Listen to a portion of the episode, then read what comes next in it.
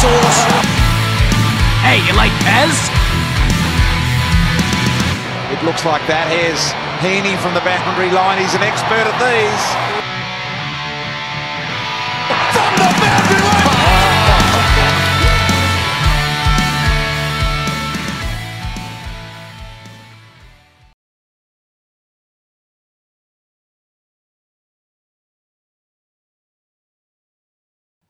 Hello and welcome to Behind the Boundary podcast. I'm your host Pez.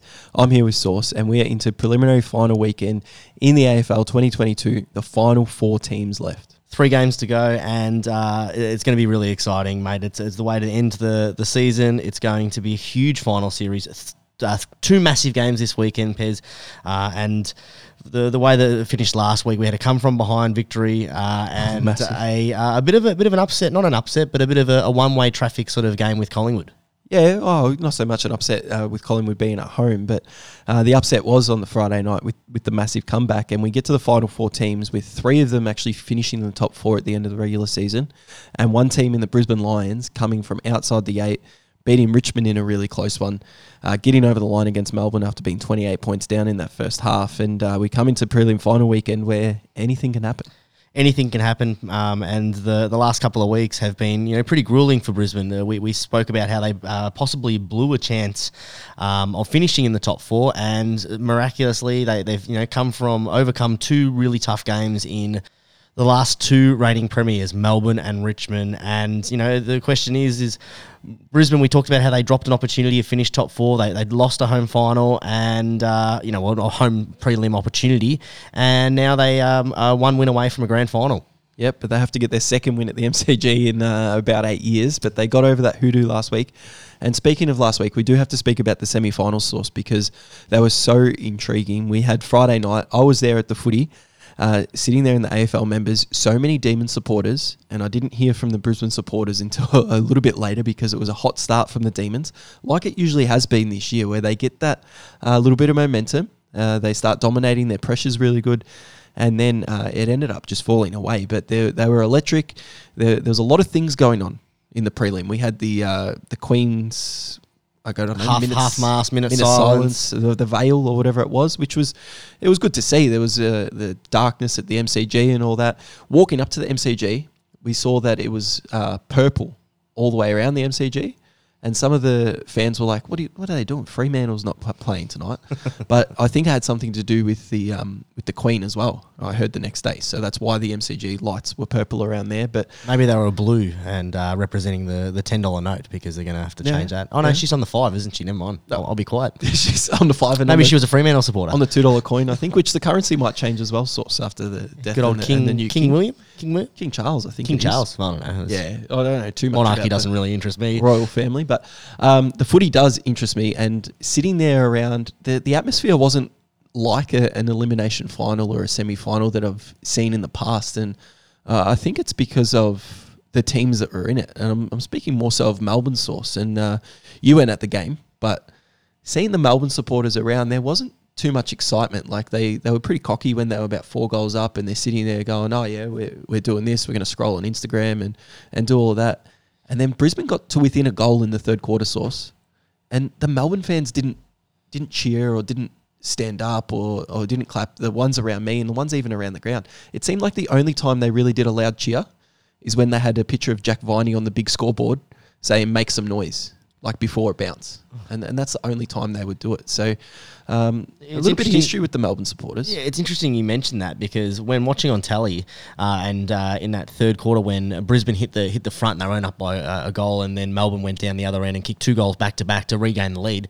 The noise levels on the TV, it didn't actually seem like it was a swinging game, and and I, I think if Melbourne had gotten behind, uh, you know, the, the lads uh, out there playing, and they could have regained control. And Brisbane, when they came on that, the momentum and the and the noise from the the Brisbane um, fans and the Brisbane faithful for, for being an away game um, at the MCG, the Fitzroy supporters were out and about.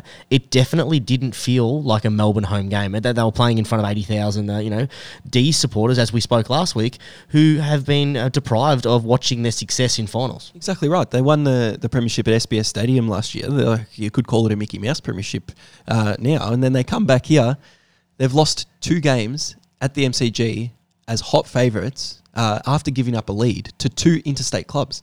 It, it's been a really disappointing season from them. Luke Jackson has requested a trade over to WA, so they're in a bit of turmoil. So That's we'll speak about premierships over there. We'll speak about Melbourne uh, in the off season there, but the big reason I knew that the Melbourne supporters just have no interest is Harrison Petty versus Dayne Zorko.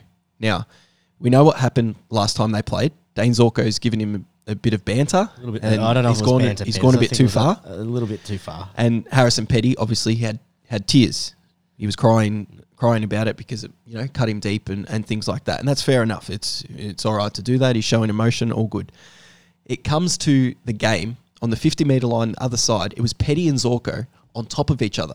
Now I don't know if you noticed this on TV, but they're wrestling each other, and then there's a, a little bit of bus, uh, hustle and bustle. The ball gets balled up. Petty runs back. Zorko's there at the contest. The ball gets a quick kick from Brisbane into Brisbane's forward line. Harrison Petty takes the intercept mark, and it was silence. Wow. I would have thought if that was if that was a Collingwood player and it was the exact same situation, they would have lifted the MCG up. I mean, in fairness to the Melbourne supporters, they were probably halfway through cutting their camembert and putting on their cracker at that, that stage. You say that. I tried to look around and I couldn't see any Melbourne supporters with the cheese, which is disappointing. But it, I mean, it, it sort of speaks to the, the culture of football, and when you look at different supporter bases and the way they react, and and the pl- and the part that the fan plays in, you know, you, you look at quite often, you know, the noise of affirmation, and that's one thing that really has let Melbourne down because when teams are coming, the momentum shift this year has been incredible into the, the, the fan base plays a huge part in that, Pez. And Melbourne needed their supporters, but what Melbourne really needed to do was address some of the deficits that they've had all year. That forward line, the the way that they, they had a lead, they they got um, you know challenged uh, through the strategy of the game, and they were unable to respond. And you know it, resulted in the Lions kicking twelve of the final seventeen goals to give up not only a, a top four opportunity pairs and a premiership, you know, to defend their title, but to go out in straight sets. And you know you bring up last year's premiership, the Asterix premiership, because it was during a, a not a COVID affected year. I mean, it was a COVID affected year, but it sort of wasn't. Uh, but it, it raises some questions about this this dynasty and this list, and it goes back to the point I made last week, Pez. I just don't trust this Melbourne list, and I think we are over. Um, gratifying how well that they played last year in isolation. Yeah, it's unbelievable. Like they, they got towed up a little bit because uh, Steven May, he was dominating early. The like Brisbane were under so much pressure in the midfield that they would just bomb the ball over their shoulder, um, bomb it as far as they can. They tried to get the ball in Daniel Rich's hands as much as they could, and nothing was working for them going forward. Melbourne were able to go the other way, but they were only able to get six goals there in that first half, and it just wasn't enough in the end. And Darcy Fort gave Max Gawn an absolute bath. Coming in as a ruckman, a ruckman pair with Fullerton, where Daniher and McInerney were out, McInerney with illness and Daniher to the birth of his uh, child. It was unbelievable what happened.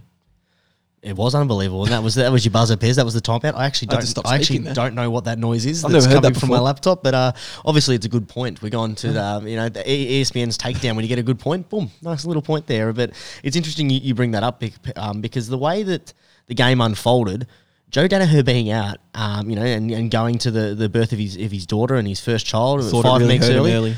Well, it did hurt them early, but um, it actually played into to Brisbane's hand a little bit because it forced May to play on, you know, a, a more mobile forward. And, you know, we spoke about the, the ways, to, the blueprint to beat Melbourne, and it sort of fell into their hands.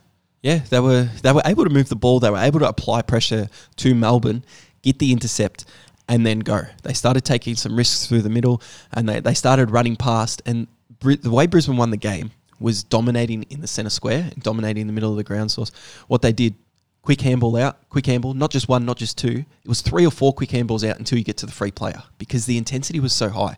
Once they got to that free player, though, they were gone. They were they were gone. Uh, Forty five degree angles, bang bang bang, and just got some shots at goals. It got some really easy scores.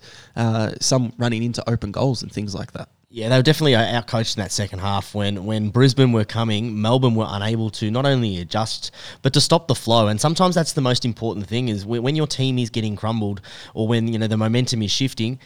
Take control of the game, take some poise. But Brisbane just avoided, you know, the, going into the hands of the defence, which that's where it all starts from that poise and setting up. And as you said, they, they used the angles, they set up some open goals through just some, you know, some out the back, not out the back. It wasn't even out the back. It was it? set up. It was set up so, so that the, those smaller forwards and those, you know, more running big men that Brisbane have could, could actually dominate. And it, it, it was good to see, Pez, because Brisbane have deserved this over the last couple of years and have really let themselves down. And th- there's a there's a little bit of um, you know momentum that they're taking into to you know uh, to um, the MCG this week against Geelong. And look, they're, they're, a scary side to face because when they are up up and about, we know that they can score quickly. We know they can pile it on, and we know that they can hurt you from a range of different angles, uh, especially in that forward line. Yeah, and usually with the underdog team going into any final, you say nothing to lose here. The thing to lose is is the preliminary final for Brisbane, but um, they've, they've got no pressure on them in terms of expectation. So that they get to go in free hit to try and get into the grand final, the MCG, and we know anything can happen on grand final day, especially. Uh, speaking more so to Melbourne, I think May was really good in the first half. Lever was really good in defence in the second half, but then when they kept the ball away from him, he was no good. Melbourne's big problem was when they did get the ball forward, they had no one to kick it to. They were trying to kick it to Ben Brown up on the wing, and maybe after the first quarter and a half, his hands just turned to, I don't know, to jelly, and the ball just kept going to the ground, and it, and it just wasn't good for Melbourne. And they don't have that big key forward.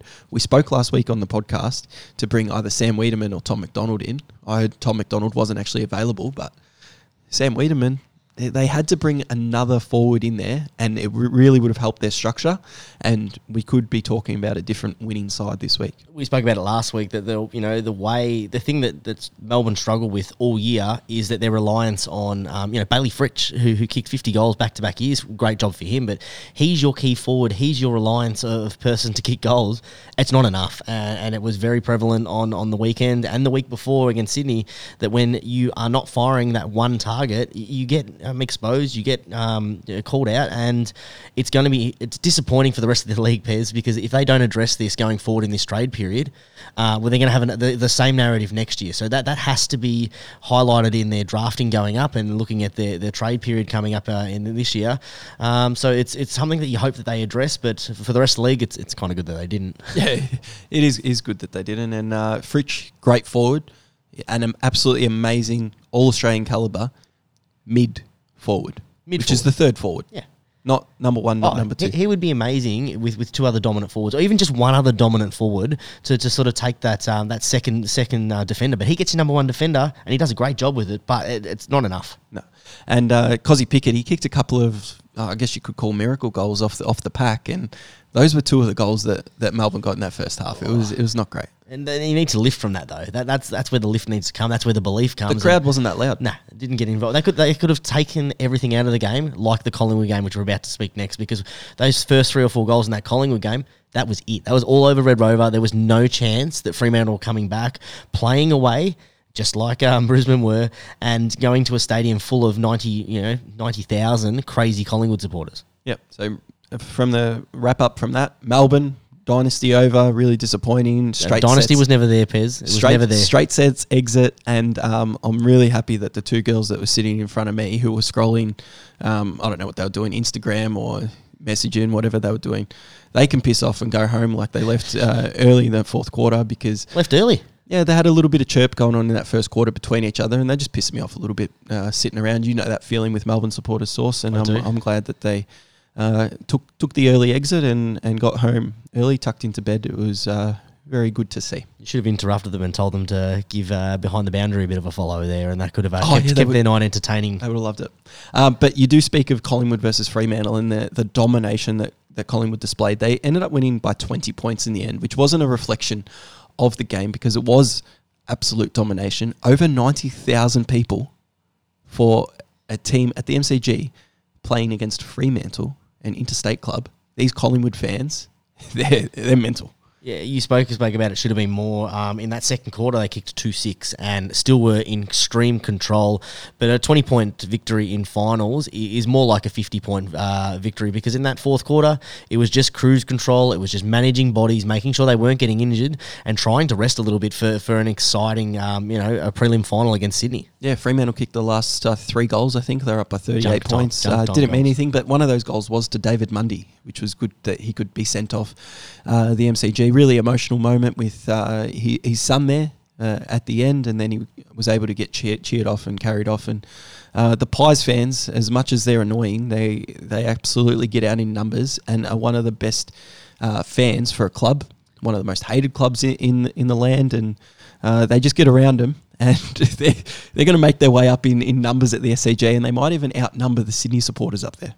Yeah, there's a good possibility with that. Um, but not only the, the, the huge performance from the crowd, uh, some of the, some of the big performance from the game. You know, we talk of uh, Jack Ginnivan who kicked uh, three goals uh, in, in early stages of the game when The it really mattered as as well. Um, a great first goal. You know, little nice little crumbing work. You know, despite all the all the um, criticism he gets and you know the bad hate that he gets, Pez, he's actually a really good football player, and it's a shame that he can't just focus on that and you know he'd be a bit more lovable. But but Jamie Elliott, he had a fantastic game. Another two goals, 15 disposals. But the man of the moment, uh, you as a St Kilda supporter would be absolutely hating because De Goey had another massive final series, uh, another massive finals game, 24 and 1, but but he was huge and another big reason the first week that they were competitive against Geelong, uh, the reason they took the, the lead against uh, Fremantle and, and you know never let go of it really. Yeah, I actually really like the way Jordan De playing in this final series. There's not a lot of uh, talk from the outside. There's not the pictures or the videos from going out on the weekend. It seems like he's all business this final series, Good. and he just wants to play footy.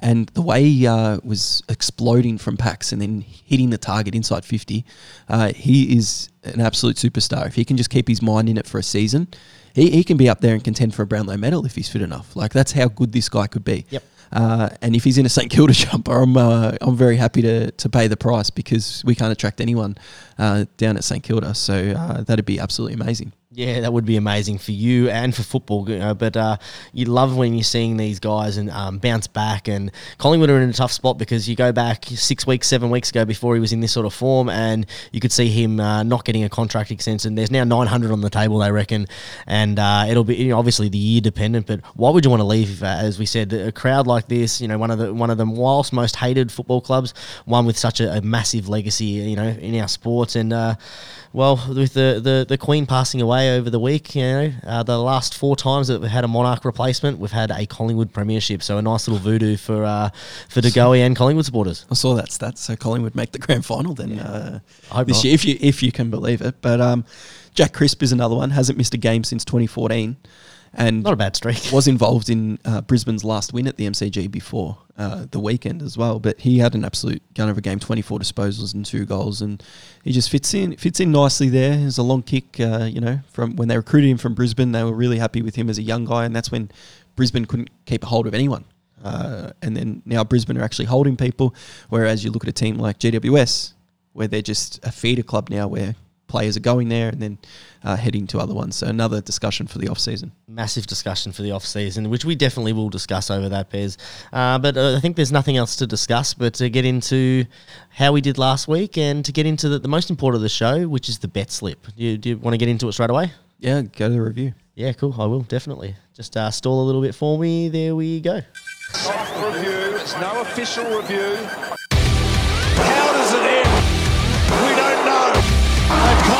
But they've won as well. I did think you were going to be the one that was going to be stalling this week because uh, for the second week in a row, second week in a row, just like uh, Melbourne Demons, straight sets for you. Oh, straight, Straight sets. What? What do you mean? Zero and four. Zero, zero and four. Yeah. Zero and Oh, four back to back weeks. Oh yeah, big loss for me this week, isn't it? well, hey, still, that's a second donut.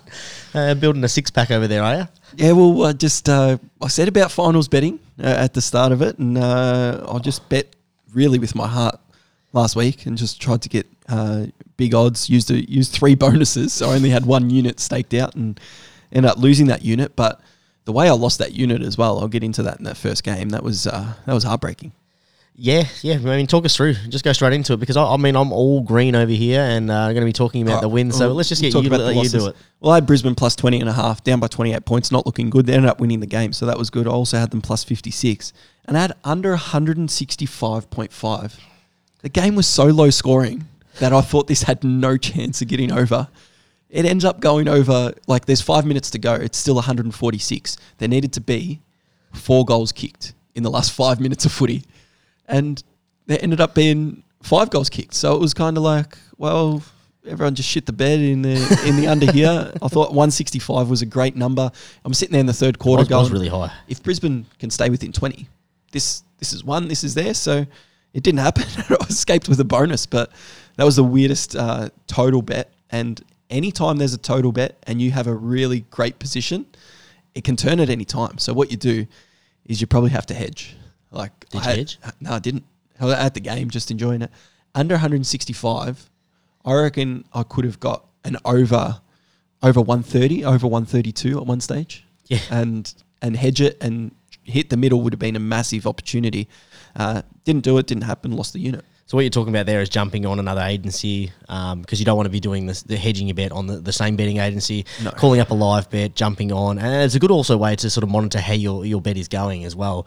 You know, if you're looking early in the game and you're not sure, you don't want to do the old uh, subtraction from the total or the, the old calculator out like we used to do. I used to do, and uh, you can check that and monitor your bet as well as looking at forward to see if you know if there's a hedge opportunity. So a really really good place and a good strategy as well. Yeah, if you've got a 20 point spread or something that you can jump on and try and hit the middle, it means you win both bets and you, you profit even bigger and you minimize your risk because you lose very minimal uh, once you do that as well. So you've got to try and take advantage of that when you can. You can, Pez. Uh, and I took advantage of uh, exactly what we spoke about it, the way that uh, Brisbane was going to win. I sort of hedged myself a little bit. I had Lachie Neale to get uh, 25 disposals, Hugh McCluggage to kick a goal out of the centre. He kicked one of those uh, 12 to, to help them get uh, back that lead. Uh, and Brisbane plus 40 and a half. Uh, that had uh, two units on that one at 292, a nice little profit of 146 there. Yeah, yeah, beautiful. You're gonna love that. Um. I had a, a bonus bet uh, Brisbane to lead every quarter, where which paying seven bucks. I just wanted the higher odds. Should have should have put it on um, Brisbane one to thirty nine, which you could get five forty at one stage, but wasn't to be.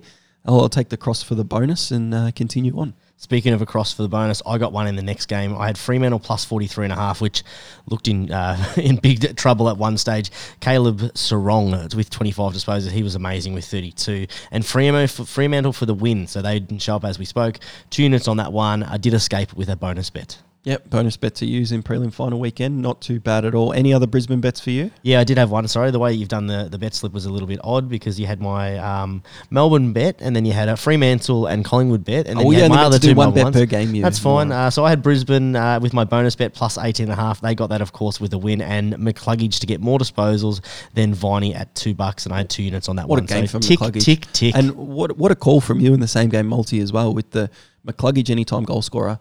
You would have thought when he kicked that huge goal to put them, I think, within a point or yeah, maybe even in it the was right before that. He he kicked a massive goal running into the fifty. Exactly what I said. Um, and then Even- bang. it- it- when- Brisbane forty plus uh, plus forty. It was no risk. I will admit when uh, Daniher went down, I thought, oh, I'm in a bit of trouble here because I think that they won't have that long bomb approach because they won't be so focused on it. But yeah, that's exactly where they got their comeback and uh, worked out for me. Yeah, very good. Uh, I I move on to my Fremantle bonus that I put on, and I just put Fremantle to lead it every quarter. I think it was more hopeful than anything, as I spoke about last week, because uh, I just love going for the interstate clubs against Melbourne clubs in uh, in the finals. Any other bets for, for that game? Because Uh, I've, just I've the spoken multi. through all mine. Just the multi. yeah, I haven't spoken through that one. I meant through the actual No, individual that's games. that's all for me. Well, for the for the multi, I had Brisbane and Fremantle. The uh, Pez hates uh, interstate clubs. Sorry, Pez hates uh, the home clubs, and the, the Pez betting special, the hatred multi of just Brisbane and Freo, as we spoke about. Brisbane got it, Fremantle did not, so a loss of 0.4 units for that. No, I had the same as well. And uh, here's another opportunity for the, the punters out there of where you can hedge source. If you've got a multi and there's you've got a two leg multi, three leg multi, four leg multi, whatever it is. Say you got a four leg multi like we usually do in the season. Yep. Your first three legs win, and your last leg is sitting there, and you've got a hot favorite to win, like a dollar thirty, dollar forty, whatever it might be. You look at what you've staked. You look at what you win. You can actually put an amount on the underdog to win. So no matter what the result is, you will profit either way. If you wanted to minimize your risk, if you want to go for it all, you go for it all, and that's that's why you punt. But here we had two underdogs, two pretty big underdogs. Brisbane got the win on the Friday night.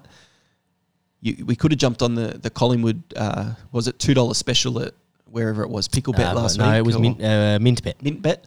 Jump on, put your fifty on at two bucks, try and double your money there, and then I would have been risking fifty dollars and would have got hundred back instead of trying to go for Fremantle to try and get one hundred ninety nine back from risking a bonus. So the- I, di- I didn't do it, but that's just uh, for for future listeners and future punters, that's something you can start to think Yeah. about. And it's something we probably don't do on the podcast because it's really hard in that real time to be continually hedging. It could get a little bit confusing, but it is a really good strategy if you're looking at making a bit of, bit of coin out of this. Uh, speaking of making a bit of coin, talk us through how much coin you made this week.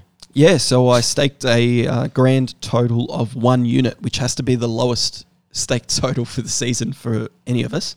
Uh, returned zero units, so I lost one unit for Yeah. the week. Yeah, cool. Um, so, so not not great. I, off my four bets, three of them being bonuses from the week before. Uh, so my year to date staked two hundred and twenty point two units, returned two hundred ninety six point one six. So that would have been nice to go over to three hundred, but it didn't. Uh, profit of loss of plus seventy five point nine six units for the season. Yeah, it could have been 297, mate. It's a little bit disappointing. Uh, for me, this week I staked 6.4 units, returned 11.84 units. there we go. A profit loss of 5.44. And, uh, you know, as we've spoken about, it's been a really impressive year for us. Staked for the year for me, 201 uh, units, returned 242.59, a profit loss of 41.35. Total of, you know, what's that? Is 100 and, what's that, 106? 116. Yep. 116 units if you followed all of our bets, which which is really remarkable. Yeah, after two donut weeks from me, which is uh, um, unheard of, but uh, we'll we'll continue to go and 116 profit for the year. If you're whatever uh, number better you are, you would have made a handy little profit. You definitely would have. Speaking of profit, let's get into how you can make uh, some more profit if you follow sources bets and uh, not Pez's. the fact that the size of the bets was relatively small. Now Bex with an opportunity about 50 metres out. I was with a mate, and um, we were getting getting sort of ready to leave, and he, he said, um, "I think I'm going to whack ten on on Maxi. Do you want do you want some as well?" And I, I said, Oh, yes! Yes! Yes!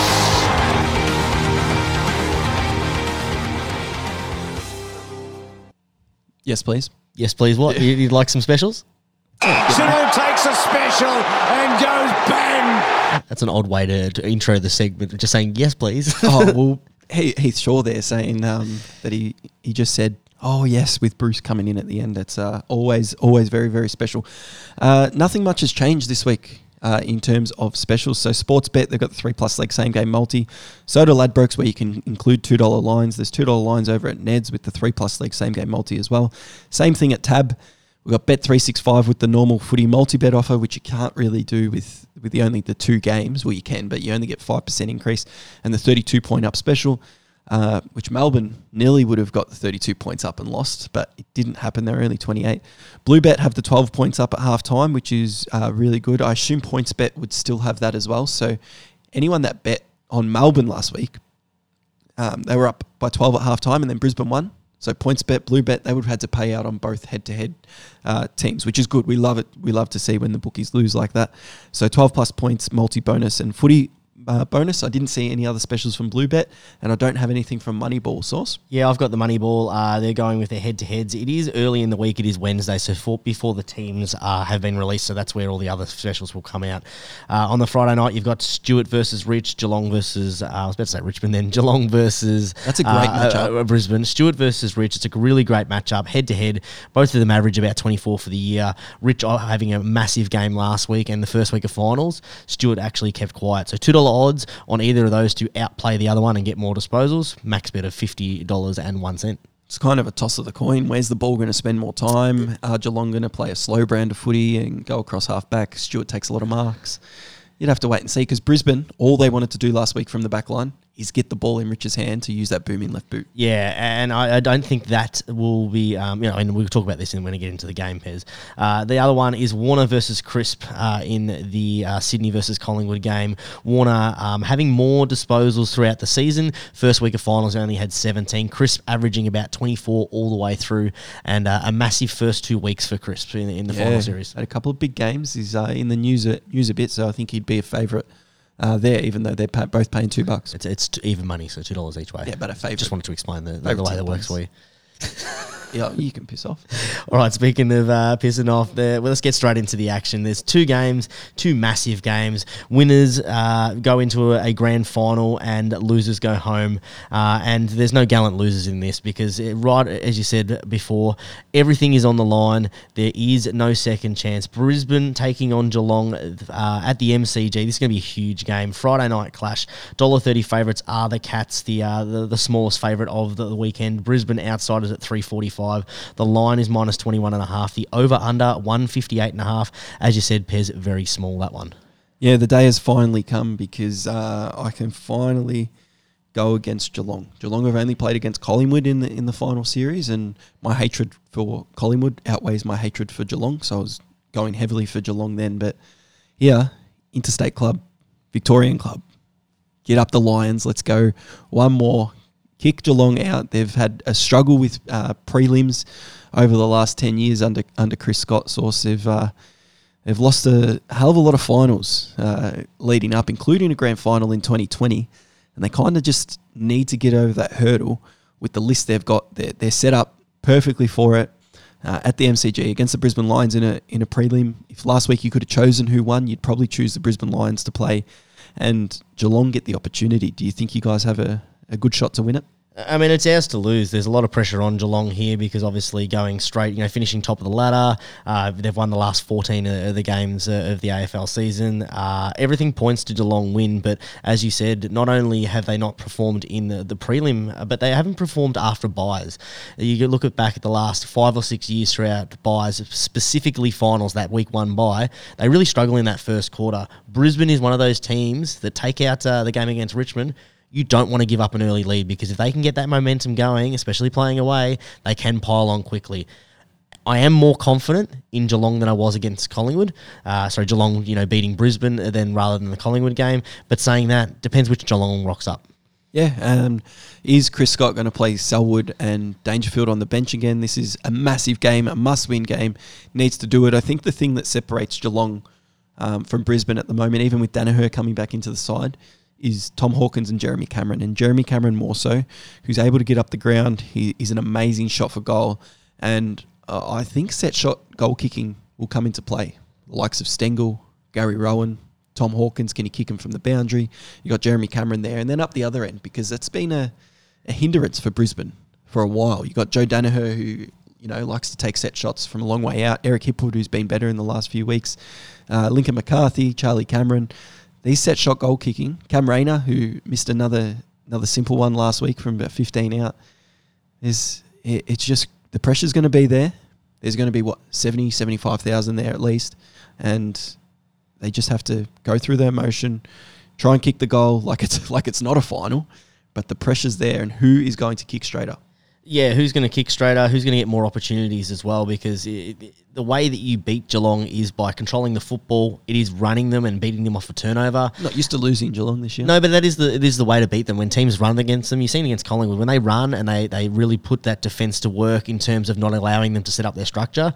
You give yourself a great opportunity. So that run and gun game and a little bit how they beat Melbourne with the long um, the long kick, they're going to have to adjust again. Brisbane, which which you know, playing back to back weeks, you know their, their bodies are tired. Two really really tough high intensity games.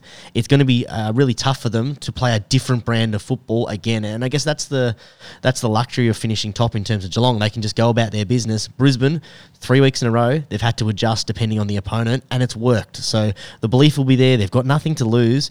Uh, I mean, they're one of the, the best attacking teams in the league. They can they can hurt you from many different ways, but they are coming up against the number one ranked defence. So it'll be a very interesting game, and I, I think it'll be a lot closer than the bookies have it. Yeah, well, in the middle of the ground is going to be a big battle. Uh, in the ruck, especially like Darcy Fort had a, a massive game last week, but he's probably maybe going to get dropped. And Oscar McInerney comes back in, and Joe Daniher comes back in, and Fullerton goes out as well. So we'll have to wait and see on, on the selection because Darcy Fort, he kind of deserves to keep his spot, but you can only play 22 players. So you go from there. Lachie Neale's shown some heart this final series. Zorko's played really well.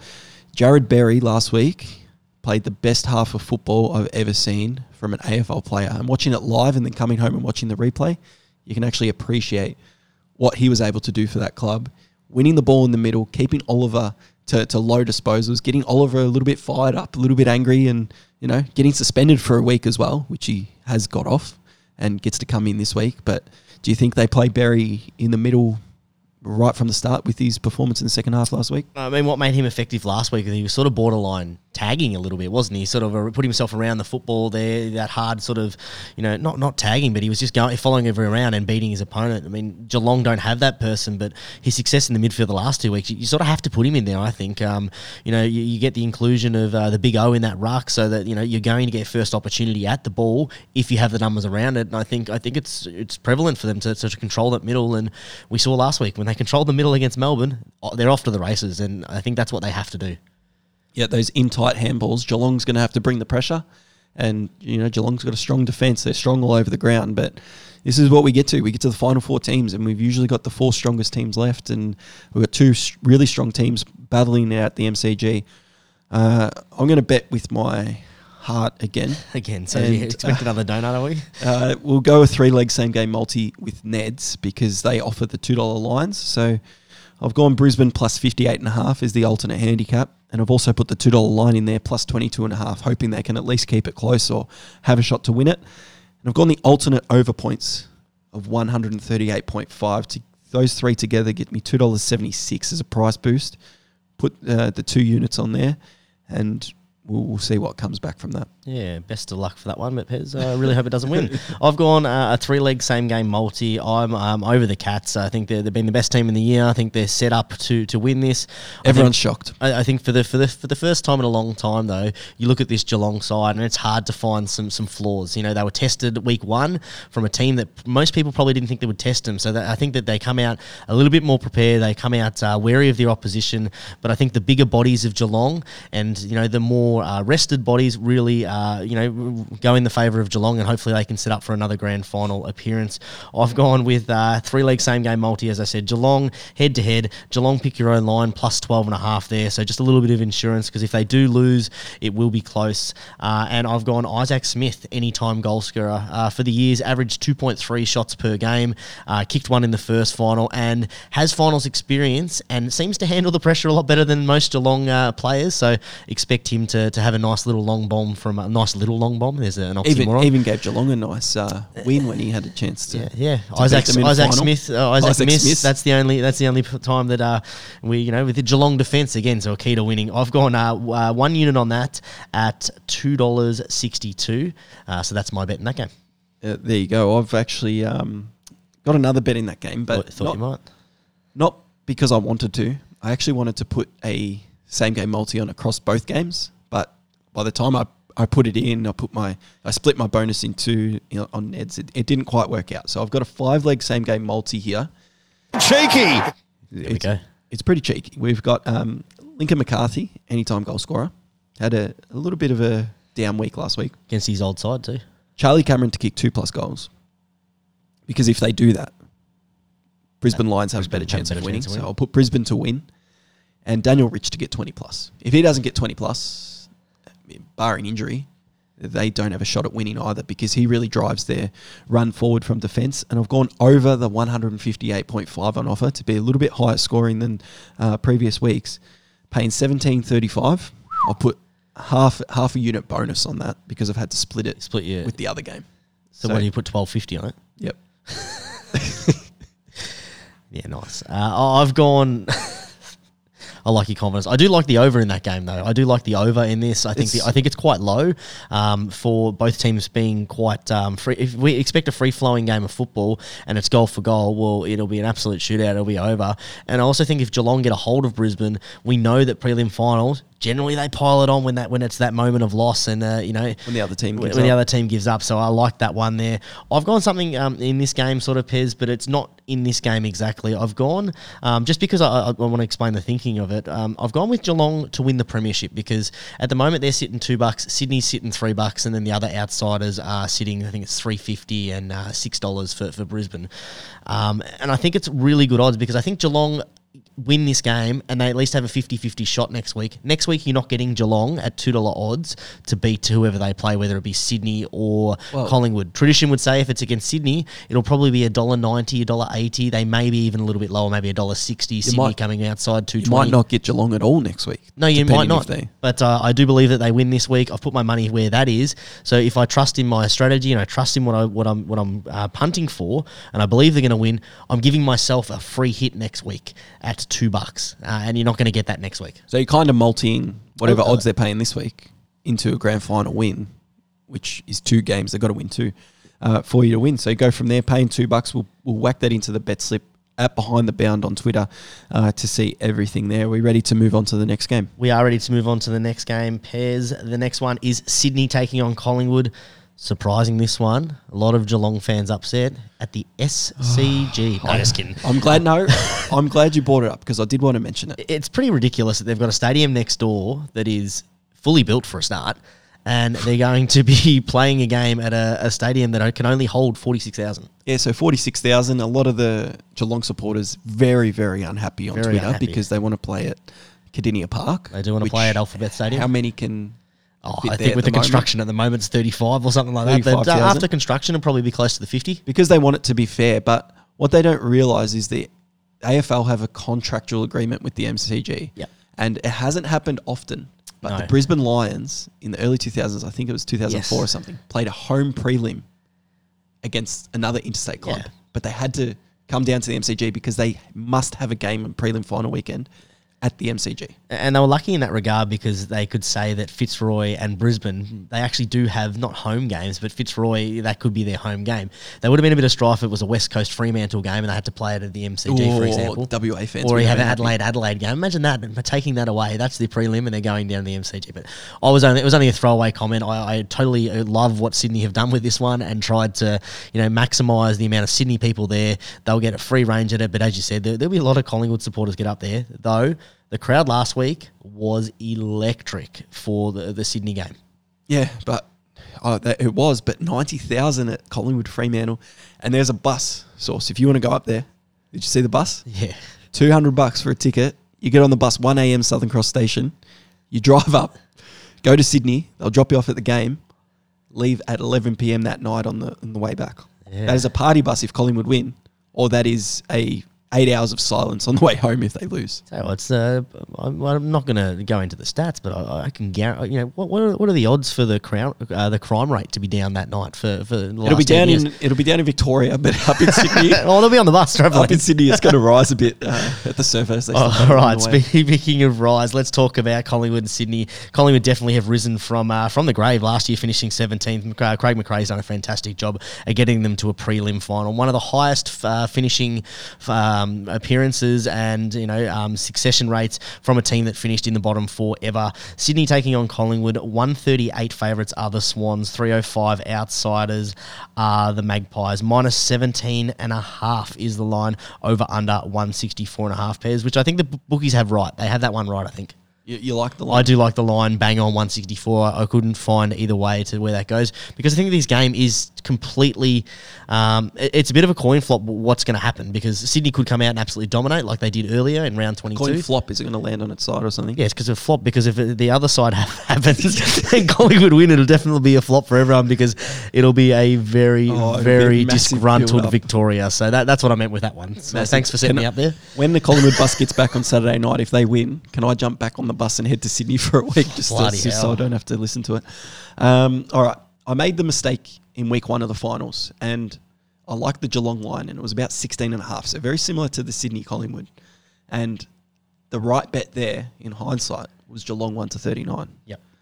So this week, I've just gone it. Don't love love it always, but tight final SCG. You'd think it's going to be lower scoring than it usually would be.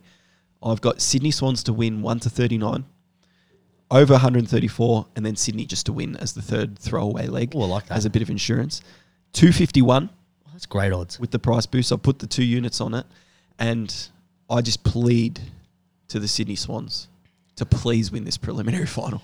Yeah, um, it- it's yeah. I mean, it's going to be great. It's going to be great. Uh, it's, everyone in Victoria who's not a Collingwood supporter is hoping that Sydney can do justice to the rest of the AFL. Uh, I haven't put a bet on the actual result. I've just gone with Moneyball. Chad Warner to get more disposals than Jack Crisp. But I think Sydney control this game. Uh, Chad Warner has been, uh, he was a little bit quiet in that first week, only having 17 touches. But if you look at his form for the rest of the year and compare the pair, well, um, Chad Warner wins you know, 90% of the time. He had a bad week. He'll have the week to respond. I like him at two bucks at Moneyball, two units to for him to get more disposals than Jack Crisp. There we go. Oh, I could maybe jump in the other way. We'll see. See what happens. See how we go. Is that all you got for that game? No, it isn't. I've got something uh, Cheeky! before you jump in there and have another cheeky. I could see you reaching for that button. Uh, I've gone a three leg same game multi just to, to be f- uh, a little bit cheeky, and hopefully by then I've had a car. You know, I'm just looking to see who Geelong's going to be playing, so I can just enjoy. And if this gets up, well then Sydney definitely are going to get up, so I'm going to be a happy chappy there. I've gone Chad Warner anytime goal scorer. Guy averages two, All over the Warner. 2.6 shots per game through the year, which is which is incredible. A little bit inaccurate, so that's a bit tough. Logan McDonald, any time goal scorer, he is 2.6 shots per game, and then Will Hayward to score two or more goals. I love that. That gives me a great odds of five dollars fifty, and I've whacked one unit on that. Five fifty. A little bit cheeky, not as cheeky as this. Cheeky! I got the other half of my bonus bet uh, here split because I did want to join this with my original seventeen dollar odds for Brisbane. So I've just put Sydney one to thirty nine, Jake Lloyd twenty plus disposals, over one hundred thirty four point five in the alternate, but under the total points of one hundred sixty three point five. So it gives me a little bit of leeway, twenty seven point, uh, twenty nine point, little leeway Buffer, there. yep. I usually give myself at least five goals, so I've gone a little bit less, uh, and that gives me seven dollars and two cents with the other half of my bonus. So I would have liked to join it all together and Have go odds up to about about 20, twenty eight yep. uh, dollars or so, but not to be. But if both of them can get up, that'd be amazing. If only one of them can, that'd be amazing as well because they're they're little uh, very cheeky there. So uh, we will see how we go. I mean, I, don't, I mean, at the end of next week, you'll at least have half a six pack of uh, donuts because there's no chance any of those bets are getting up. Yep, uh, I can try and sell them to 7-Eleven and see see how we go with the A Christmas great games. way to launch donut bet for next year. Oh, beautiful! That's what I'm trying to do in these final series. Uh, so hopefully we lose them all. Yeah, another way to, to launch our uh, donut bet, um, you know, ploy and company and success is to follow my multi. I've got my Ned's multi, multi from last week, two units. Uh, I've just gone the two lines, minus 25, uh, minus, my, minus 22 and a half, and the Swans minus 17 and a half. So both the, the favourites, both to do the job, pretty easy. Uh, that gives me odds of four bucks, and I've junked my uh, bonus bet from Ned's from last week on that one. Yep, yeah, you, you know, enjoy that if you if you want to do that. I don't want Geelong to win, so Yeah, I know we'll, you um, don't. Go go the Lions. Let's see if we can do it. Um, I've got a mixed multi here, so two legs. I didn't want to put the result in the first one because I'm not confident that the Lions win. Because I, I would tip Geelong if I was in like a tipping competition, but I'm just hoping. So I've gone the overs because I did like the overs, 158.5. Uh, that's $1.88 there at Ned's. And I've gone two legs in the Sydney game. I've gone under 194.5 as an alternate, and the Sydney Swans to win. All up together, that's $3.06. So that's actually a very realistic uh, bet to get up. I'll put two units on it, um, paying over three bucks. I'm I'm hoping to win that and not in the preliminary final weekend with the third donut. Yeah, well, I hope you get the donuts, and uh, we, we talk next week about Geelong beating Sydney. Well, Geelong can beat Sydney, and I can. Because win it'll just make for good I can win that entertaining entertaining radio for us to be head to head. Look, uh, we, we're either going to have pumped up sauce, a little bit nervous sauce about heading into a grand final with Geelong, or we're going to have a somber sauce about you know a big loss. Yeah, on gonna have, gonna have some hot sauce because if we give up this and Are you coming next week to record the pod if you lose? Yeah, of course, of course, do it every week. I mean, I'll just just like you, I back up even if we have a bad performance. That's it. Accountable. I, I do like it. Very accountable. Most accountable over on Twitter, I reckon. the only person that's accountable. I mean, we could just say that we're going to be bet big, and then when we lose, just uh, chuck up some other bet randomly. Oh, and just we could just bet everything and then just post the ones after the game and be like, oh, this is, this is what I was on. I forgot to post it. No, we're not about that. So if you don't, if you like uh, the honest way of tweeting, where can our fans find us? Oh, Twitter at behind the bound. find us It's, at Twitter. it's it's always there. Definitely. Uh, we're on Spotify and iTunes also. yeah, make sure you jump on there, leave us a five star review, leave a comment. That helps us get to the top of the uh, the rankings. Still top hundred, and if you search AFL betting, sitting number two at the moment. If you go if you go specifically AFL betting, number two. Uh, what's number one? Or we don't want to promote them. Nah, nah, screw All right, you tell me after the show. Come on the interstate clubs, Brisbane and Sydney this week. Get up and about on Pez. Peace out. I mean, we're a little bit a little bit struggling there actually. Yeah, they're trying to piece out. I'm, I think I'm losing my voice. You are a little bit. All right, uh, I'm all over the cats. Uh, best of luck to all your punting for the weekend. I'm still sauce. We'll catch up next time I've done it as well. I'm already a bit nervous. Uh, and as always, if you're having a punt, make sure you bet responsibly.